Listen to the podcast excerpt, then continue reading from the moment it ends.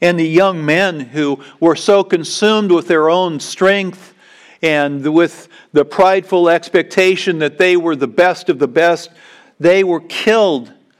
They'll fall by the sword, mighty men in battle. There'll be lamentation and mourning. I mean, that's a pretty awful look at things, isn't it?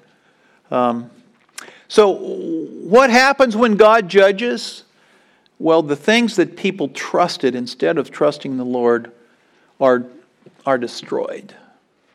And people are desperate. You know, any change makes us uneasy. There's stress in any change. Imagine if society is upended and the things that people so desperately believed and thought were right and thought were the best of the best are revealed to be nothing but um, smoke and mirrors. Uh, it's a mass uh, kind of schizophrenia that sets in. People don't know which way is up, they, they don't know what's real anyway. And that leads to societal collapse. But there's one more um, impact of God's judgment and I saved it for last just because I think it sets us up to see a glimpse of His glory. Um, go back to chapter 2 and verse 11. God's glory alone will be exalted, and that's the whole point. That is the final consequence of judgment. See, judgment is punitive, yes. Uh, God is not rehabbing people when He brings punishment. Now, discipline is different.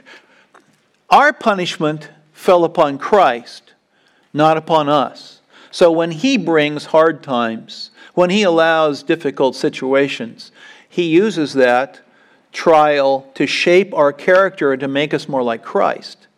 But when God judges the people who have rejected Him and said no to Him and placed instead of Him idolatry of their own making, then it's punitive. Then it's, I mean, it is the lake of fire ultimately. But there's more than punitive impact on God's judgment.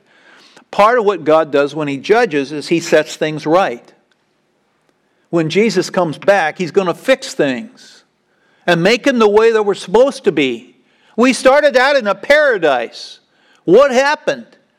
Well, Christ is coming to make that right. There'll be paradise again. This old world that has fallen along with its people will be renewed. There'll be a new heavens and a new earth. So when you get to chapter 2, verse 11, I read the first part of the verse. The last part of the verse says, The Lord alone will be exalted in that day. That's the whole point. Only God will be God. All the false gods, they're gone. There's, it's obvious. Verse 17 repeats it. At the end of verse 17, I read the first part earlier, it says, The Lord alone will be exalted in that day. That's the way it's supposed to be. Um, people exalting themselves and saying, This truth is my truth, and your truth is your truth, and actually, I don't care for your truth at all. Um, the, the, the kind of incredible arrogance uh, and cynicism that we see in our society, well, that afflicted the, the Jewish people as well. And God dealt with it, and He's going to deal with ours as well. Um, in the end, the last man standing will be Jesus. Um, it'll be Christ lifted up. And that sets things right. That's, that's the way it's supposed to be. So that leads us then into the second glimpse of glory that um, is the last few verses of chapter 4. I want to read it again and then underscore some themes that you see there. So, chapter 4, verse 2 reads this way In that day, the branch of the Lord shall be beautiful and glorious. And the fruit of the land shall be the pride and honor of the survivors of Israel. And he who is left in Zion and remains in Jerusalem will be called holy, everyone who has been recorded for life in Jerusalem. When the Lord shall have washed away the filth of the daughters of Zion and cleansed the, mount, the bloodstains of Jerusalem from its midst by a spirit of judgment, by a spirit of burning, then the Lord will create over the whole side of Mount Zion and over her assemblies a cloud by day and smoke and the shining of a flaming fire by night, for over all the glory there will be a canopy. There will be a booth for shade by day from the heat and for a refuge and a shelter from the storm and rain. It's intriguing. I mean, I read this and I think, Millennial Kingdom, man, that is, I really want to see what that's about. And it whets my appetite for what's coming.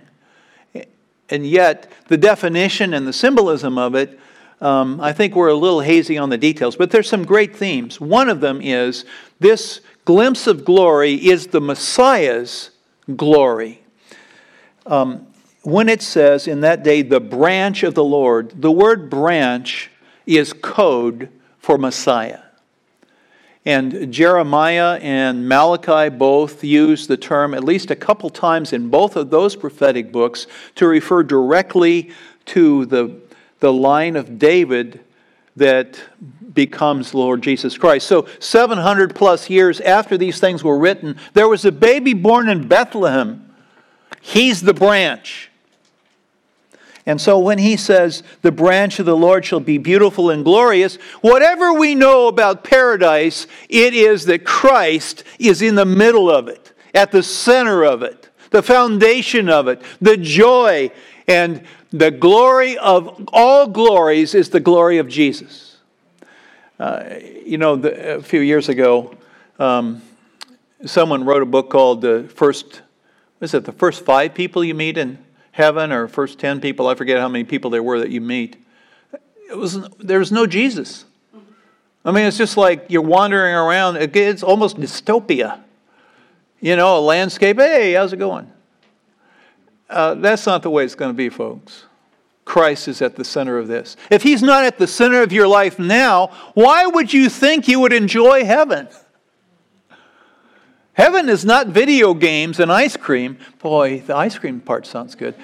Um, it's Christ who fills our lives with joy. In his presence is fullness of joy.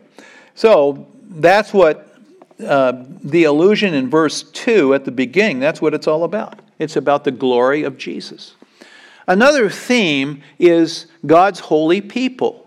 And at the very end of verse 1 and into chapter into verse 3 he says the fruit of the land shall be the pride and honor so this is a fruitful a kingdom and those who survive judgment have pride in being there verse 3 says and he who is left in zion remains in Jerusalem will be called holy, everyone who has been recorded for life in Jerusalem. Do you see here?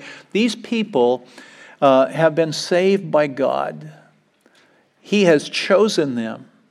And we know from Ephesians and Romans and a whole bunch of other places, chosen before the foundation of the world. Um, that's how they survive. That's why they're holy. They're set apart by Him. And in fact, there's this allusion to the book of life where He says they have been recorded. They didn't record their names.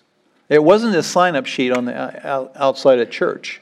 They were recorded by Almighty God, um, as he says in verse 3. And then these who have survived judgment have been washed clean and forgiven. Verse 5 or verse 4. They, the Lord shall have washed away the filth of the daughters of Zion. That's something you can't wash away by yourself. And cleanse the bloodstains of Jerusalem. He doesn't specify how that's going to happen you find out in chapter 53 there's a lamb, um, there is the suffering servant, there's the one who died in your place, and his name is Jesus. And when we get to chapter 53, I don't know if this seems like I'm going slow. To me, it's like a rocket speed uh, to already be finishing up uh, chapter 4. But we're going to slow down in chapter 53 because that is awesome, wonderful truth that is so amazing to have been written 700 plus years before Christ was born in Bethlehem. Um, so, a holy people, and what a great image we have of these grateful people who are humbled and cleansed, God's chosen ones living in a fruitful land, and the center of everything is the Lord Jesus. There's one more, and it's very intriguing, I think, and I'm calling it this theme, the canopy of love. Notice verse 5. Then the Lord will create over the whole side of Mount Zion and over her assemblies a cloud by day and smoke and the shining of a flaming fire by night. Isn't that interesting? What, do you, what does that remind you of? It's the wilderness wanderings, right? When uh, God, God led his people uh, out of Egypt, across the Red Sea, and into the wilderness, and they ended up staying for a generation. And God led them by a glory cloud during the day. And when the cloud stopped, they stopped. And then at night, there was the Shekinah glory. There was this uh, pillar of fire at night, the image of God in his people and yet distant. Um, well, here, he's using that same illusion to remind us that the glory of God is here, but then he says something else. For over all the glory, there will be a canopy. Isn't that interesting? What, a canopy? A shade canopy? Like we put that out, you know, put a canopy out sometime. The word canopy is used in the Hebrew Bible quite often for a marriage chamber. And uh, the book of uh, Song of Solomon says, The banner over me is love. Kind of, not the same word, I don't think, but it's it's, a, it's a, uh, the same idea. So, what you've got here is the image of God's love in His people that, in the end, at the very end of all things, the bride comes down from heaven, fit for her, her bridegroom, who is Christ. And so, it's this image of covenant love, of God loving His people like a husband loves a wife, that you see in this image of glory. Isn't that wonderful? Um, he, he says there'll be a booth for shade and refuge from the storm. Um, this will be a place protected by Almighty God. Isn't it wonderful also to notice this glory that we're speaking of is a glory that was part of his judgment before? If God reveals his judgment to sinners like you and me before we were saved, it could kill us. It's like being thrown into the heart of the sun. It's too much. Moses thought he could stand it. I remember I told you last week, Moses said, Please, Lord, um, I'd really like to see your glory. And God says, Look, you, you can't. You can't. I'll have to shield you. If you want to see just a glimpse, I'll put you in the, over here in the cleft of the rock. But now, what's happened? How come the centerpiece of all of this is glory, whereas before glory was a means of, of judgment? Well, the difference is the Word became flesh and dwelt among us. And we have seen His glory. Glory as of the only Son from the Father, full of grace and truth. So it's the. Um, the covering of humanity that enables us to see God's glory, God in flesh, second person of the Trinity, adds unto himself a human nature, and his glory is in our midst. And it's the greatest thing for us all that we could ever imagine.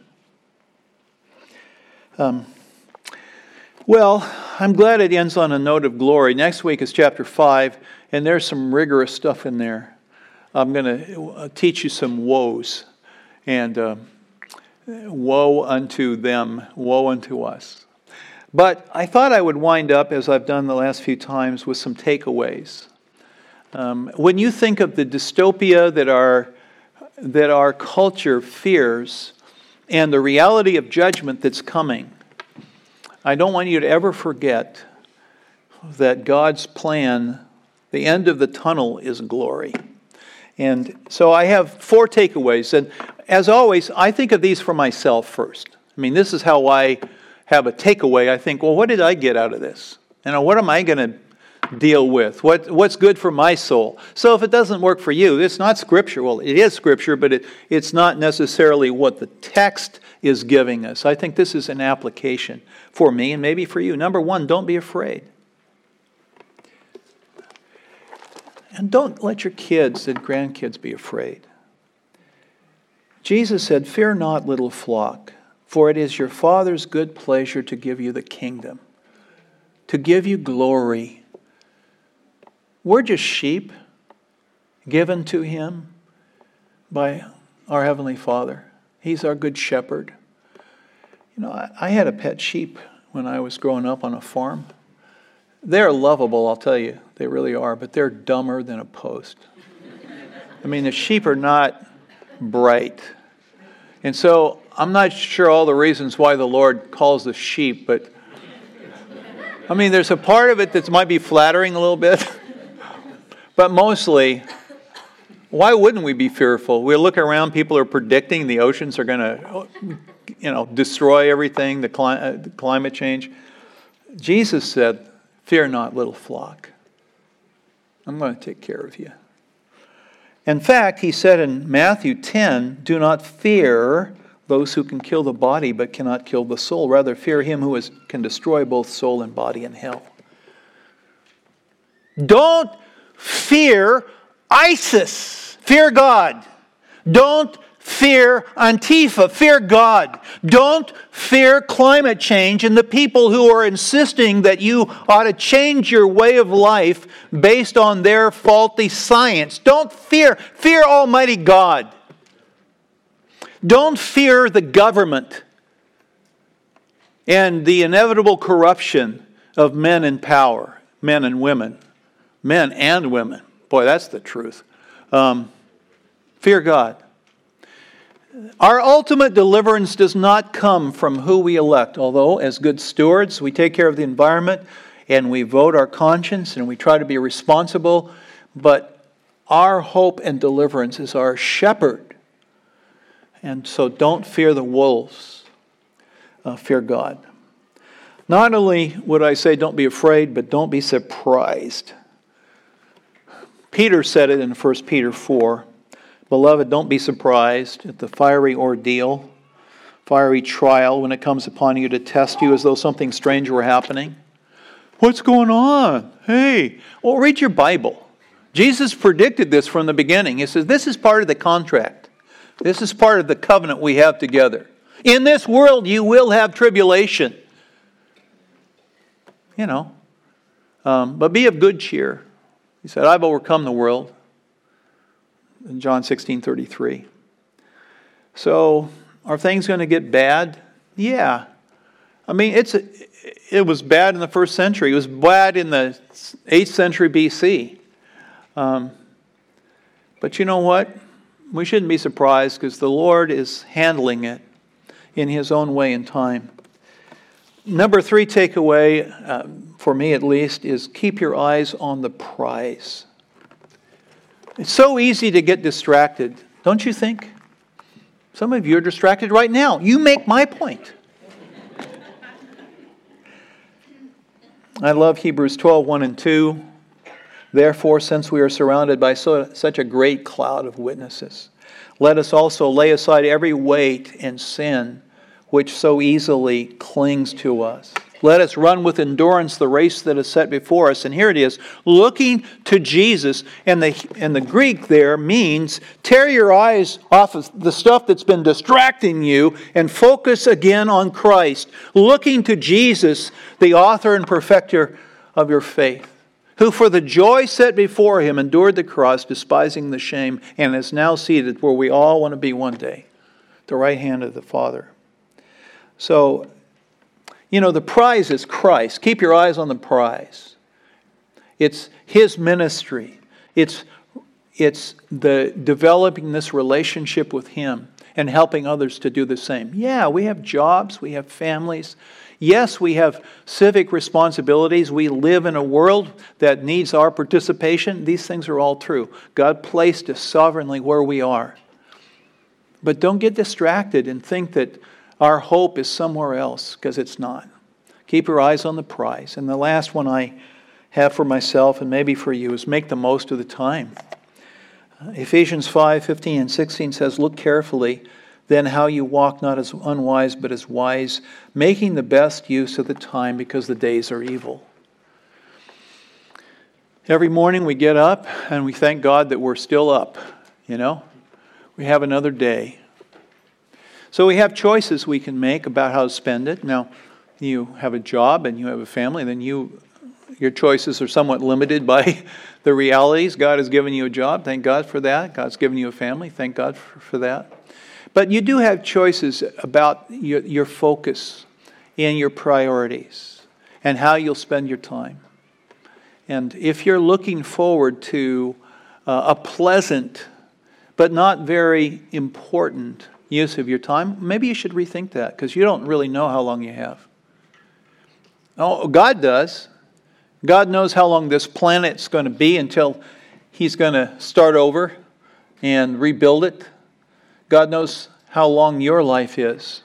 And, and none of us know that. None of us have a guarantee. I came from a very small high school, but before my graduation, there were three of us that died through accidents, Uh, car accidents, and there was a drowning in the middle of that. I mean, who would think 17 or 18 year old and your life is done? We don't know. Why not figure out what God's priorities are and focus on those things? If we're winding through a dark tunnel, if we have a path to walk that walks through the darkness at times, then doesn't it make sense to do all we can to focus on the glory and to bring as many people as possible along with us? Seems like that would be a good use of our time. Dear friends, don't be discouraged by what's around you. Remember who holds the world in his hands and who holds you. Let's pray. Now, Father, thank you for uh, the imagery you give us of glory. Uh, we'd like more detail, more definition, but what we see is wonderful, intriguing, attractive. We want to make sure that we're preparing ourselves to live with you forever. And yet, we live in a world where the darkness sometimes throws its shadows on us. And we have loved ones who are in desperate shape spiritually, some physically, and we worry and we uh, wish we could do more. And yet, Father, thank you for reminding us that you hold the world in your hands and us too. In Jesus' name, amen.